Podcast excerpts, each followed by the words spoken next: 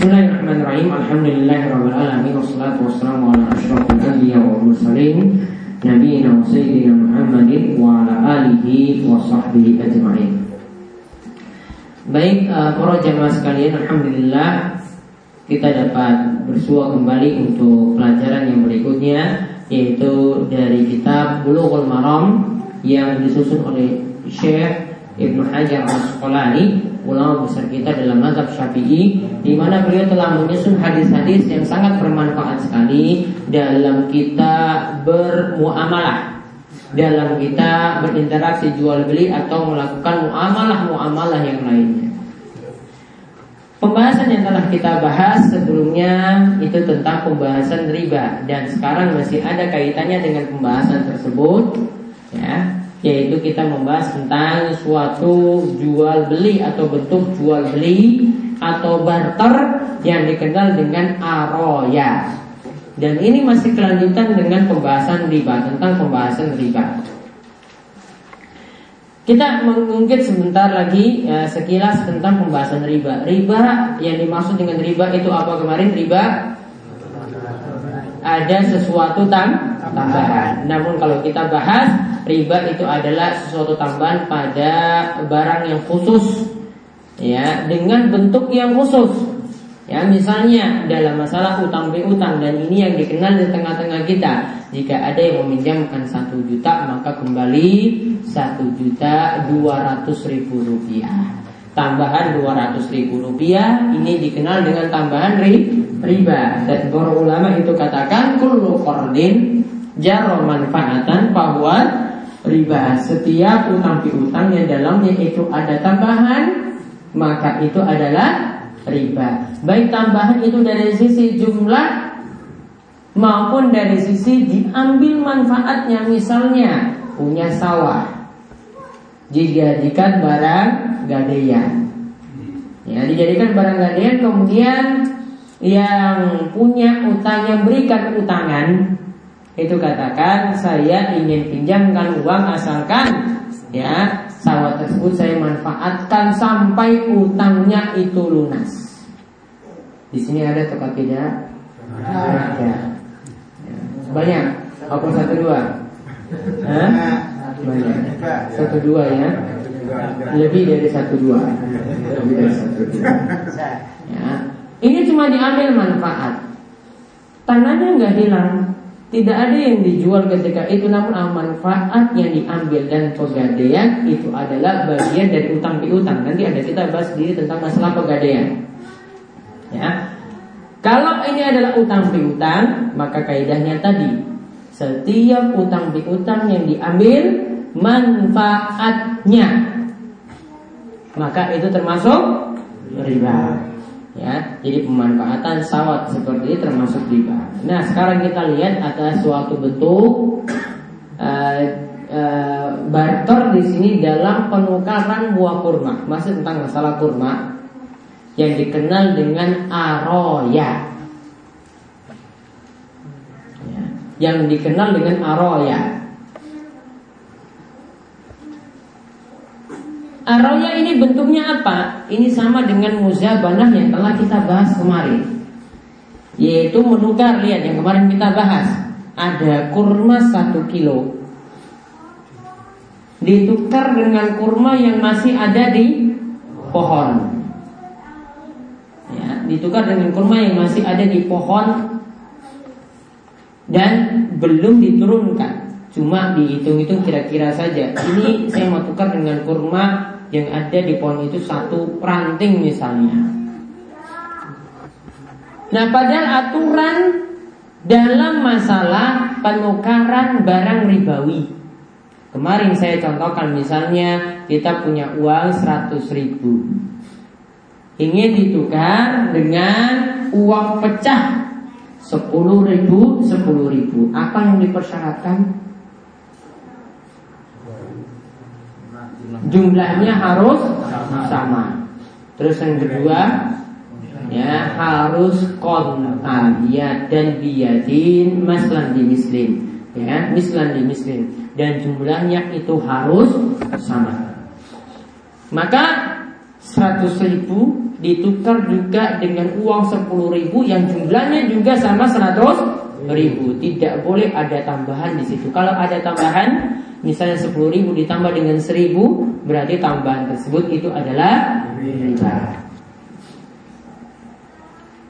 Nah, sama dengan hal ini. Sekarang kurma yang ada di sini ada satu kilo ditukar dengan kurma yang ada di pohon. Ya itu juga berlaku hal yang sama. Kalau di pohon itu tidak jelas, ya takarannya itu berapa, ya karena kita tidak bisa lihat karena itu masih di di pohon, berarti kan tidak jelas. Ya, sesuatu yang tidak jelas di sini dianggap berarti, ya sesuatu yang tidak jelas di sini berarti tidak sama. Ya, tidak sama. Berarti kalau tidak sama, berarti ada yang berlebih. Kalau ada yang berlebih dalam penukaran kurma seperti ini, padahal aturannya sama tadi, seperti kita tukar uang 100 ribu dengan uang pecah 10 ribu. Kalau ada yang tidak sama dan itu berarti juga terjerumus dalam riba. Namun ada satu bentuk yang diberi keringanan yang disebut dengan jual beli aroya.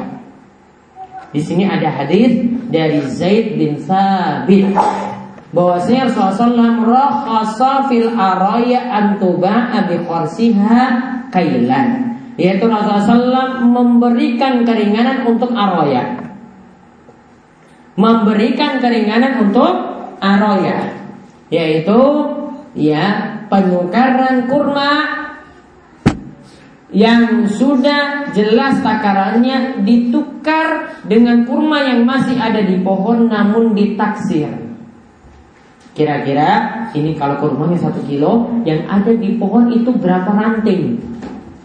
Sekali lagi, ini kurmanya satu kilo mau ditukar dengan yang ada di pohon, tinggal ditaksir. Ada orang yang yang pintar untuk menaksir, maka dia taksir. Oh ini kira-kira ini sekian ranting. Nah itu baru dibolehkan. Dan ini diberikan rakasa diberikan keringanan oleh Nabi Sallallahu Alaihi Wasallam. Maka Islam berarti ketika suatu keadaan yang sulit itu kadang memberikan jalan keluar dengan memberikan kemudahan. Kata Nabi SAW, Inna dina yusrun. Sesungguhnya agama Islam itu mudah. Wala yushaddatina illa ghalaba. Kalau orang mempersulit-sulit ajaran dalam agamanya sendiri, maka dia sendiri yang akan kalah. Berarti kalau satu waktu ya ajaran itu dalam Islam itu menuai uh, menemui kesulitan, maka Islam membawa kemudahan. Contoh, ketika kita tidak bisa berwudu dengan air, dokter sarankan ini luka tidak boleh kena air atau badan ini sama sekali seluruhnya tidak boleh kena air. Berarti ya beralih ke yang lainnya. Beralih ke apa? Tayamum. Sulit gunakan air ganti dengan tayamu. Islam memberikan kemudahan. Ketika seorang tidak bisa berdiri sholat berdiri, ingatnya sholat wajib ketika mampu berdiri maka wajib ber berdiri. Namun kalau sholat sunnah, karena sholat sunnah itu pilihan. Ketika mampu berdiri tetap masih dibolehkan untuk duduk. Ya, sekali lagi, kalau sholat sunnah, misalnya bapak-bapak, ibu-ibu ingin sholat tahajud, ya, sholat tahajud. Misalnya sholat tahajud dulu saya ngomong ya. karena sholat tarawih kan nanti Ramadan. Ya. misalnya sholat tahajud. Ya ketika mampu berdiri masih dibolehkan untuk duduk. Namun pahalanya tetap lebih tinggi lebih besar berdiri.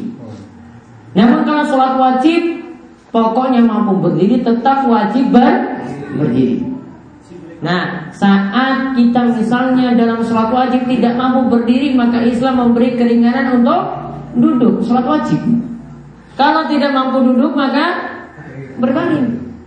Islam memberikan keringanan. Ketika ini sulit, maka diberi keringanan. Bahkan ketika sesuatu itu tidak bisa dilakukan, ya tidak bisa dilakukan, maka Islam melepaskan perintah tersebut. Contoh, misalnya ketika bayi itu lahir, ya, ketika itu orang tua tidak mampu mengakikohi. Maka kata Syekh Muhammad bin Utsaimin kalau tidak mampu diakikohi, maka gugurlah perintah akikoh. Ya, gugurlah perintah akikoh. Ini utang pun dia utang nggak bisa utang. Mau utang dia nggak bisa lunasi. Ya, maka kata beliau ini jadi gugur. Sunnah akikoh tadi jadi jadi gugur. Kecuali kalau dia mampu ketika itu memang tidak ada uang. Kalau utang nanti bisa dia lunasi. Maka dia cari dengan cara utangan. Namun ini untuk orang yang tidak bisa sama sekali. Ya, maka perintah akikoh tadi jadi gugur. Jadi kadang ada satu perintah itu diperingat, ada suatu perintah itu jadi hilang sama sekali.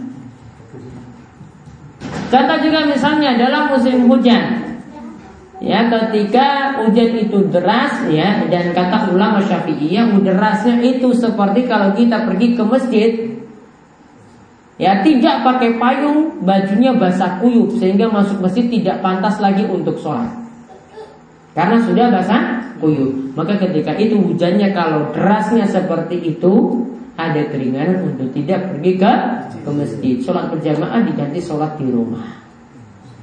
Ya. Ada hujan deras seperti itu lagi sudah terlanjur di masjid, maka diberi keringanan lagi sholatnya boleh di jamaah. Ya jamaknya dengan jamak takdim maghrib, isanya dimajukan, dikerjakan sholat jamak takdim maghrib dulu kemudian isya. Kalau ternyata hujannya sudah berhenti pas isyaknya, ya sudah tadi sudah dilakukan jamak, maka tidak perlu lagi diulangi sholat isyaknya. Jadi Islam kadang membawa kering, keringanan, membawa kemudahan seperti tadi. Tadi tidak bisa tadi, ya. Kita ingin menukar antara kurma yang sudah jelas takarannya dengan kurma yang ada di pohon. Maka Islam memberikan keringanan yang sudah ditukar saja Namun dengan cara ditaksir dan taksirnya ini pas ya Diberikan keringanan inilah yang ada dalam jual beli aroyah Dalam riwayat muslim disebutkan Rakhasafil ariyah Ya khuduha ahlul baiti bi kharsiha tamran Ya'kulunaha ratban yaitu dalam riwayat Muslim dikatakan diberi keringanan Nabi memberikan keringanan dalam jual beli aroya yaitu ada suatu rumah ya itu mengambil aroya tersebut dengan cara mentaksir. Ada kurma tamar yang kering yang bisa dikiloin ditaksir dengan kurma yang basah yang nanti dia pengen makan artinya di sini dia tidak punya uang yang ada ketika ingin kurma yang ada di pohon dia cuma punya kurma basah. Nah, caranya gimana dia ingin dapat kurma kering dan kurma yang di pohon tadi dengan kurma basah yang ada? Maka dengan cara ditaksir. Taksirannya itu berapa? Mendekati dengan taksiran yang ada di pohon ini satu kilo. Itu ada berapa ranting yang nanti diambil, maka boleh ditukar ketika itu diberi keringanan. Di antara alasannya tadi karena tidak punya uang yang ada cuma kurma yang sudah dikiloin tadi. Misalnya istrinya itu ngidam, uang nggak ada, namun kurma kering itu ada. Maka istrinya itu ngidam pingin kurma basah, rutok. Ya, maka dia boleh menukar antara dua kurma tadi, namun dengan cara ditaksir. Kemudian juga disebutkan dalam hadis Abu Hurairah radhiyallahu anhu, anna Rasulullah SAW rakhasa fi bai'il araya bi kharsiha fi maduna khamsati ausukin atau fi khamsati ausukin muttafaqun alaih. Dari Abu Hurairah radhiyallahu anhu, ya, dari Abu Hurairah radhiyallahu anhu bahwasanya di sini disebutkan Rasulullah SAW memberikan keringanan untuk jual beli araya yaitu dengan cara mentaksir yaitu cuma untuk ukuran di bawah lima wasak. Maaf, di bawah lima wasak atau ukurannya itu adalah lima wasak. Hadis ini diriwayatkan oleh Imam Bukhari dan Muslim. Sekarang wasak itu apa? Satu wasak itu 60 sok. 60 sok ya dan satu dan lima wasak kalau dikatakan 60 eh, satu wasak itu 60 sok berarti lima wasak berarti berapa? 5 kali 60 berarti 300 sok. Satu sok itu sama dengan ukuran zakat fitrah. Zakat fitrah berapa? Taruhlah dua setengah. Berarti ya dua setengah dikalikan 300 pintar berarti 750 kilogram ya 750 kilogram berapa kintal berarti tujuh setengah. Ya. Dan lima wasak ini inilah ukuran ya, ukuran untuk zakat fitrah untuk hasil pertanian. Ya ini ukuran zakat fitrah untuk hasil pertanian lima wasak. Jadi orang yang kena zakat, oh maaf bukan zakat fitrah, zakat mal, zakat mal dari hasil pertanian, ya zakat mal dari hasil pertanian kalau sudah mencapai lima wasak, yaitu 750 kilo atau tujuh setengah kuintal. Dan ini berlaku untuk hasil pertanian yang kalau menurut pendapat ulama syafi'iyah ini berlaku untuk hasil pertanian yang bisa ditakar atau ditimbang.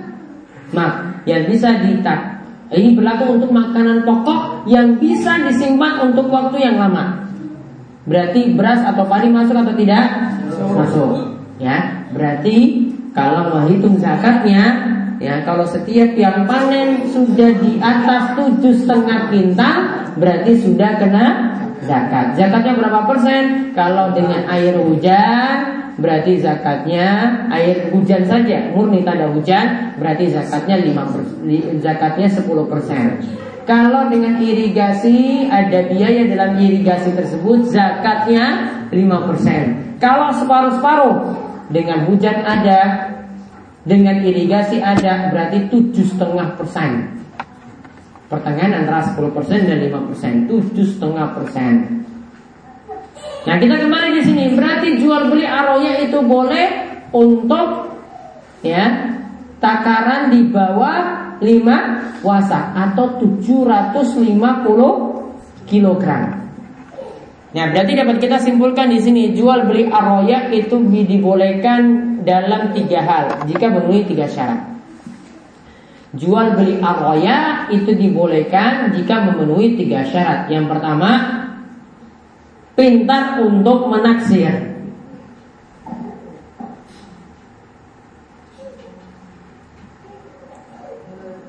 Yang kedua, tidak memiliki uang tunai. Yang ada hanyalah kurma kering.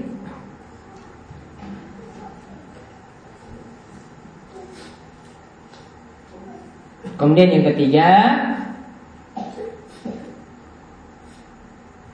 takarannya di bawah 5 wasak atau tadi berapa kilo?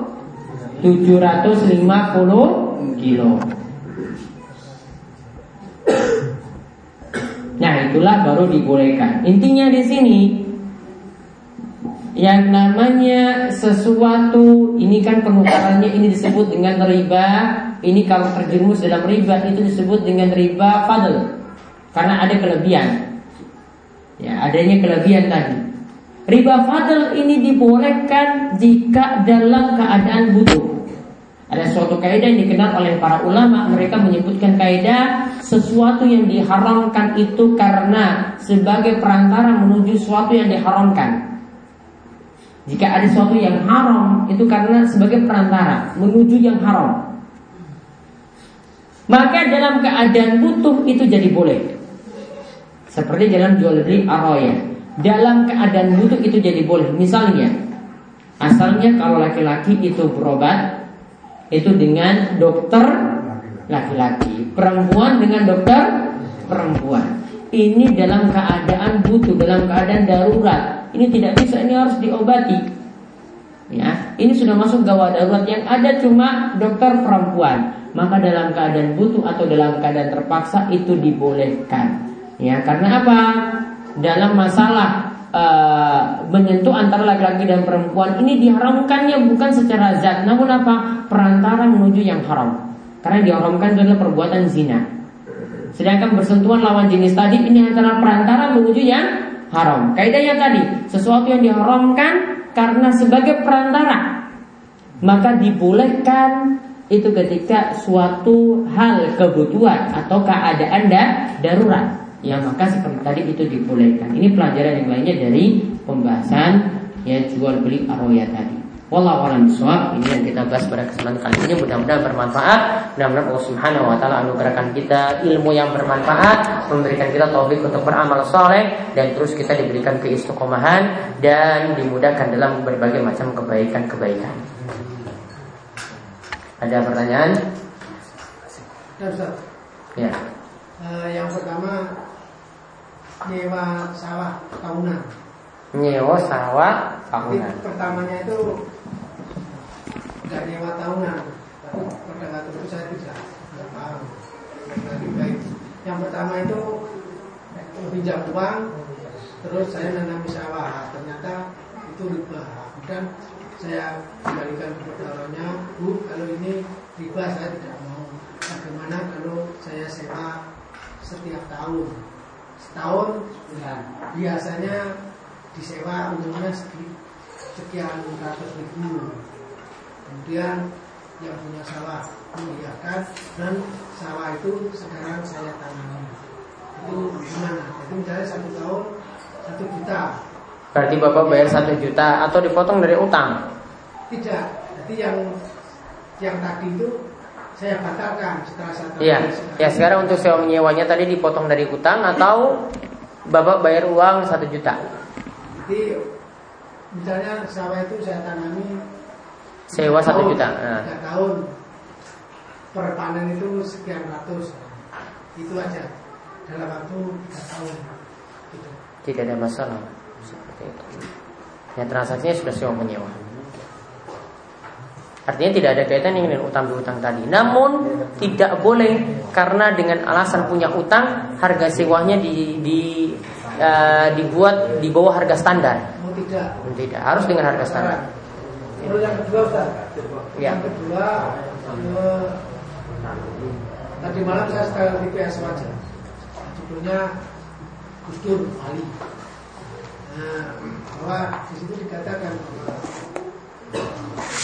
alasan berbagai macam perubahan kesadaran kesadaran tadi, Ustaznya menyampaikan bahwa orang kalau nggak tahu itu ya, anu, orang kalau nggak tahu ya asal ngomong. Padahal beliau ini adalah wali yang cerdas-cerdas takhayul nah itu intinya tujuannya kalau dia wali berarti boleh dimintakan doa untuknya atau bagaimana maksudnya? Maksudnya ya itu maksudnya bahwa itu ya taruh lagi nih. Ya kita katakan itu wali. Namun kalau itu wali Allah kalau sudah meninggal dunia Tetap doa tidak boleh tujukan kepada dia Tetap tawasul juga tidak boleh tujukan kepada dia. Harus berdoa kepada Allah. Tidak boleh bertawasul atau berdoa melalui perantaraan wali yang sudah mati. Ada lagi?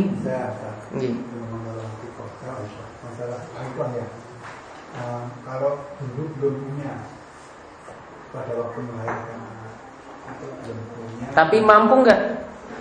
belum punya artinya tidak mampu. Kemudian sekarang sudah mampu itu apa masih? Ah, dulu belum punya itu karena tidak mampu. Ya. Nah sekarang pertanyaan kalau sudah mampu sekarang apakah butuh akiko lagi yang dulu itu? Iya. Ya, jawabannya tidak. Tidak. Karena dulu tidak dalam keadaan mampu. Kecuali dulu mampu, namun ditunda-tunda-tunda-tunda sampai sekarang belum diakikoi. Maka kata Syekh Muhammad bin Sulaiman, diakikoilah yang dulu itu sebenarnya mampu. Kalau dulu tidak tahu. Kalau dulu tidak tahu, mampu nggak? Mampu. Ya sudah dihakikoi. Ada lagi? Mengakikoi? Anak mengakikoi orang tua. Anak mengakikoi orang tua tidak memiliki sunnah. Yang ada yang namanya akikoh itu tanggung jawab orang tua untuk anak, bukan sebaliknya. Tidak ada sebaliknya seperti itu. Akikah diri sendiri hadis yang dhaif, hadisnya lemah, yang lebih tepat seperti pendapat Imam Malik, ya. Jadi tidak perlu akikah diri sendiri. Karena akikah itu tanggung jawab orang tua. Ada lagi? Ya. Kalau misalkan kalau sholat tidak bisa berdiri itu pakai Terus sekarang posisinya itu orangnya bisa berdiri tapi kakinya nggak bisa ditekuk Ya berarti kan tidak bisa berdiri. Nah, berarti dia nggak bisa duduk. Tetap berdiri. Nanti pada posisi duduk dia tidak duduk seperti biasanya ketika sholat. Duduk mungkin pakai kursi. Jadi tidak terus gitu ya. Nah, yang dilazimkan atau yang diharuskan itu dia berdiri. Diri. Iya. Jadi nanti dia duduknya di kursi. Cari kursi untuk dia duduk saat mau posisi sujud misalnya. Ada lagi? Gini. Kalau bisa jalan, tapi ini nggak bisa disebut gimana? Tapi bisa berdiri. Bisa. Ya sudah berdiri sholatnya yang ketika takbiratul ihram baca surat itu berdiri. Nah, berdiri terus. Iya berdiri terus. Namun ketika ruko mungkin dia pakai kursi. Ketika sujud dia di kursi juga. Begitu. Yang dilazimkan jangan langsung duduk. Karena dia mampu berdiri. Tadi kaidahnya sholat wajib kalau mampu berdiri berdiri. Walaupun posisi yang lainnya nanti dia duduk. Ada lagi? Ya. Kalau tadi sawah digade di pasir kan nggak boleh. Kalau kendaraan gimana? Sama. Ya. Iya ya Pak Nasir. Agak lama. Iya yang penting nggak sampai jam 12 Begini Ustaz, kan Bantul itu programnya atau motonya itu Bantul Projo Taman demokratis agamis profesional. Ya ini judul itu sehingga budaya lokal itu sangat-sangat diutamakan budaya. Dan kemudian apa itu tradisi kesenian yang dulu udah mati katanya itu akan diuri-uri akan dilestarikan lagi sehingga masuk ke dulu pertanyaan saya begini Ustaz.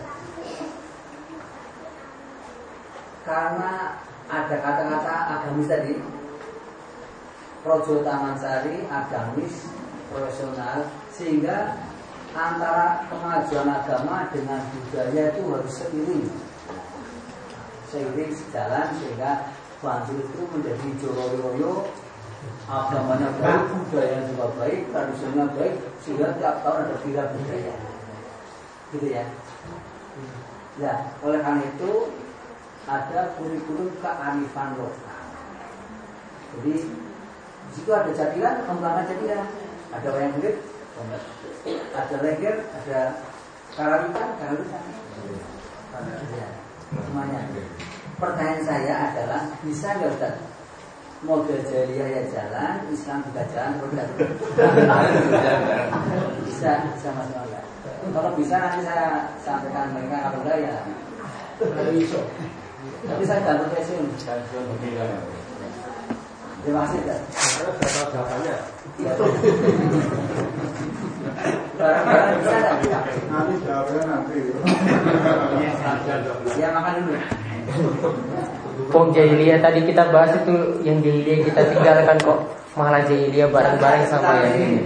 Saudara juga itu maju dulu Pak. Saya enggak. Nggak mungkin lah. Itu mengamankan jalannya pelestarian kebudayaan jangan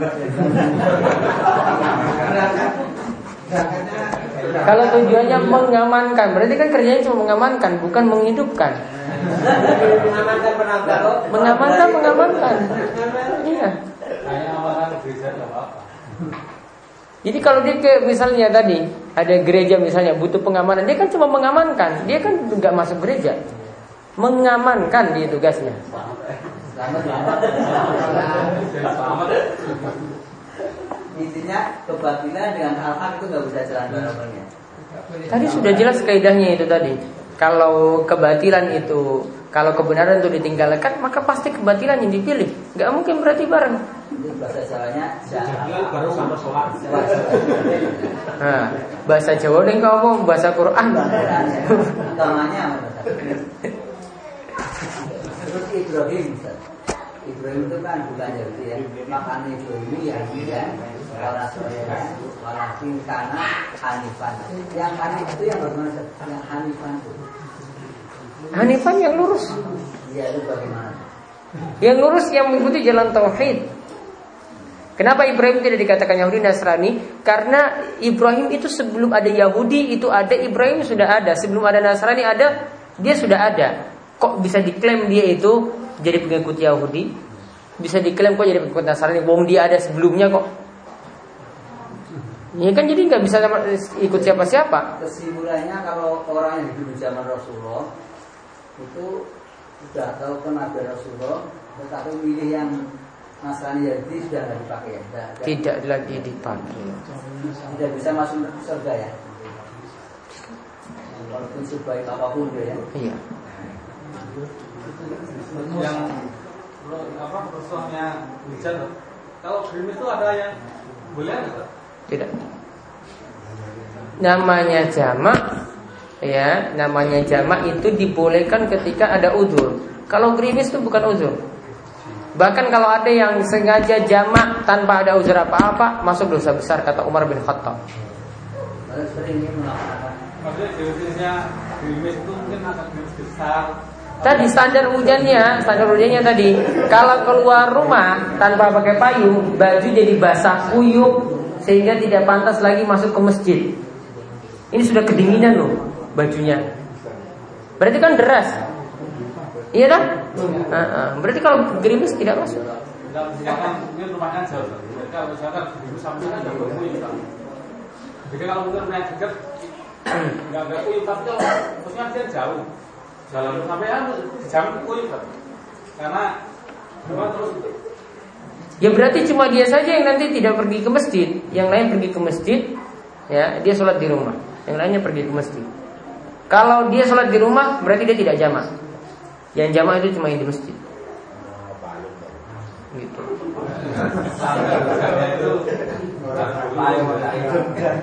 Ya standar hujan itu tadi. Tapi ada Ustaz, lagi? kalau seandainya menjamak, menjamak tapi karena dia kan pedagang, pedagang makanan atau pedagang apa, pas jam zuhur itu sedang laris-laris nggak kumpul kita menjamak sama asal gimana? Kalau pas sedang sholat boleh. Tadi menggabung jamaah sholat tanpa ada uzur dosa besar. Ujungnya karena tadi.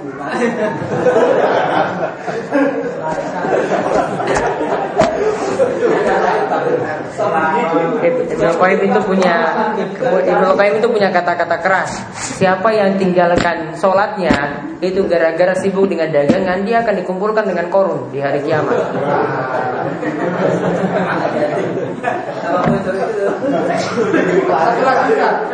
Kalau habis makan dari kuah itu, itu di rojak itu adalah dari kisah para ulama dulu. Nah, saya pada waktu itu kisah Imam Syafi'i bahwa Ustaznya lupa ya. Bahwa kalau kamu mau meng- mengkaji tentang agama, kamu cek orang itu menjaga sholatnya dan bagaimana dia sholat. Itu betul itu Ustaz. Iya. Jadi berantakan kalau kamu menanyakan suatu masalah agama, kamu lihat orang itu gimana anu menjaga sholatnya dan bagaimana orang itu sholat. Hmm. Itu perkataan Imam Syafi'i itu. Iya. Sampun nggih? Nah, Dan sekarang itu di tengah-tengah masyarakat ada Salatul Alil Qabri ada apa? Selalu anu kobri. Kalau ada sholat kursi kopi. Setelah Kalau orang tinggal kopi itu ada tunggalnya sholat. Habis maghrib itu biasa untuk Ke kursi kopi. di tempat di rumahnya yang terbuka. Iya. Ah. Kemudian baru dilaksanakan Di situ ngapain? Sholat sholat. Juga ada. Saya Itu kubur yang sudah meninggal tadi di kubur. Nah, terus datang ke rumahnya. Sholat bareng sama. sholat berjamaah dua rakaat. Waduh.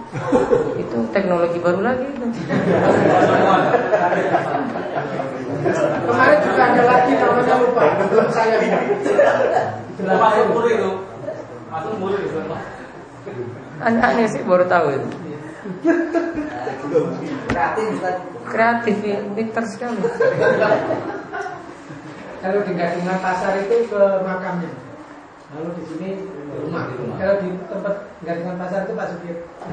Sambil tidur aja di makam sekalian sampai pagi.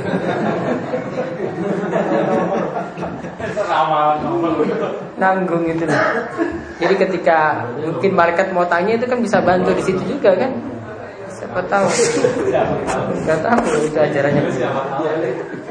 Teknologi baru itu Pak. Itu kemarin ada tambah lagi. Tahun yang lalu kan ada.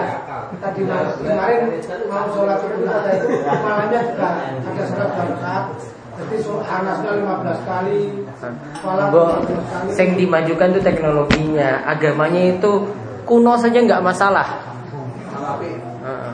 Agamanya itu paling kuno itu lebih bagus. Teknologinya yang dimajukan, jadi HP-nya yang dibuat bagus gitu. Jangan yang agamanya yang dibuat bagus, dibuat kreatif, jangan teknologinya. Bilang seperti itu saja. Kita nggak butuh eh, butuh agama di utak atik, nggak usah. HP-mu itu loh yang jadul misalnya itu kan jadi bagus. itu cukup. Ada agama di utak atik. Mendingan HP di utak atik. Ya. Demikian yang kita bahas ya subhanakallahumma bihamdika asyhadu an la ilaha illa anta astaghfiruka wa atubu ilaik. Assalamualaikum warahmatullahi wabarakatuh.